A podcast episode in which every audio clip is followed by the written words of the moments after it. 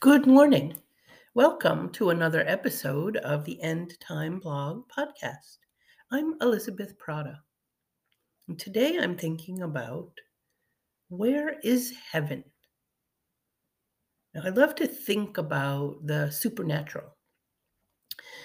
Why not? God is supernatural. He is above us here in the natural world. The Trinity is supernatural. Who can understand that, you know, one God within three persons. The creation in six days is supernatural, and it was amazing. God's omnipotence was surely on display right from the first verses of Genesis. Angels are supernatural. Sometimes invisible hordes are all around us. 2 Kings 6:17 showed us that. And demons, which are unholy angels, are supernatural too. They're real, led by Satan, formerly the highest angel. And the Bible depicts demon possession in, in humans, which is supernatural. Jesus spent quite a bit of time casting them out of people. Just because 2,000 years have gone by doesn't mean that the demons are gone. So, heaven, another place, another dimension, something supernatural where supernatural people dwell. You know, God, the Trinity, angels, holy and unholy, the souls of the departed, the righteous departed. So, do you ever wonder where heaven is? Is it right there in a d- nearby dimension we can reach out and touch? I mean, the unseen gathering chariots at Elisha's battle were there, right there and became visible only after Elisha prayed and God graciously opened his servant's eyes. 2 Kings 6 17 to 20. So heaven is absolutely a real place. It has physical properties, it has inhabitants, it has activities going on in it. The Bible say verses say that it is above the earth, or sometimes we read people are called to come up here or other verses that say they went down from heaven to earth. But that could just be language indicating its heights are gloriously high because of the one who dwells there. Just language that helps us visualize it in our finite mind. On the Mount of Transfiguration, Jesus was changed as his glory shone out, and suddenly he was speaking with Moses and Elijah, personally and bodily. Is heaven parallel with us, like it was on the Mount of Transfiguration, alongside us the whole time?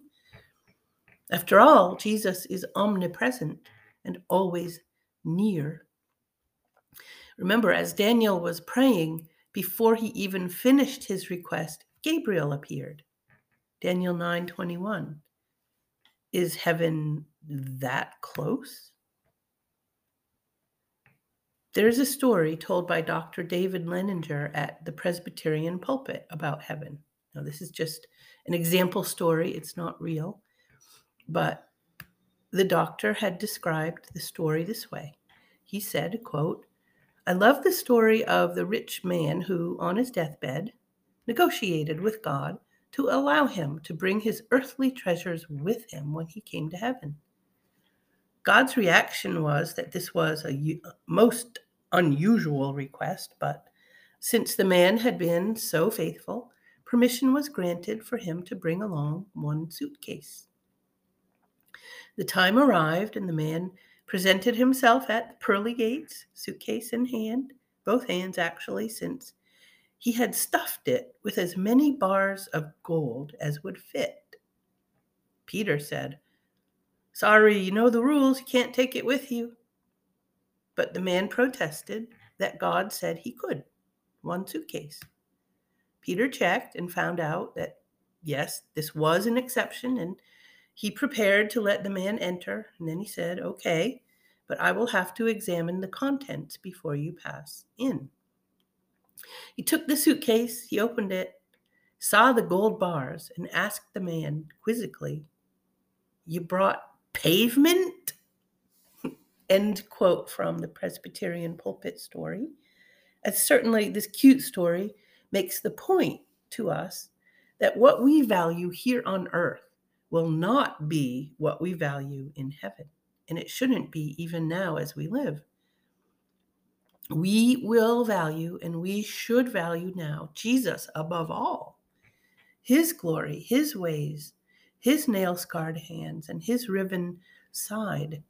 We will value each other as his trophies of grace, having no pride, love and care for our brethren as Jesus cares for us.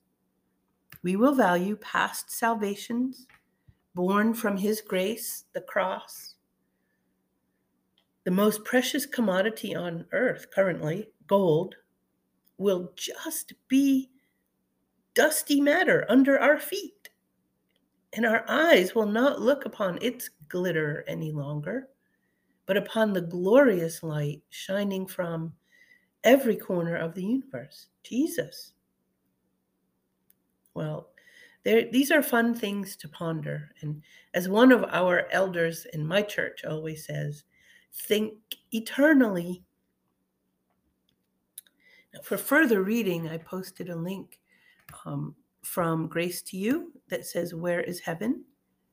Another link from Randy Alcorn that posted it at Ligonier, Heavenly Mindedness. And one from Alistair Begg, Our Heavenly Dwelling. So, all this to help support the notion that we should think eternally. There's nothing wrong with that, and everything good to think about our God, our future home, and His glory that will shine from one end of the universe to the other. Well, this has been another episode of the End Time Blog Podcast. Thank you for listening, and I hope you have a wonderful day.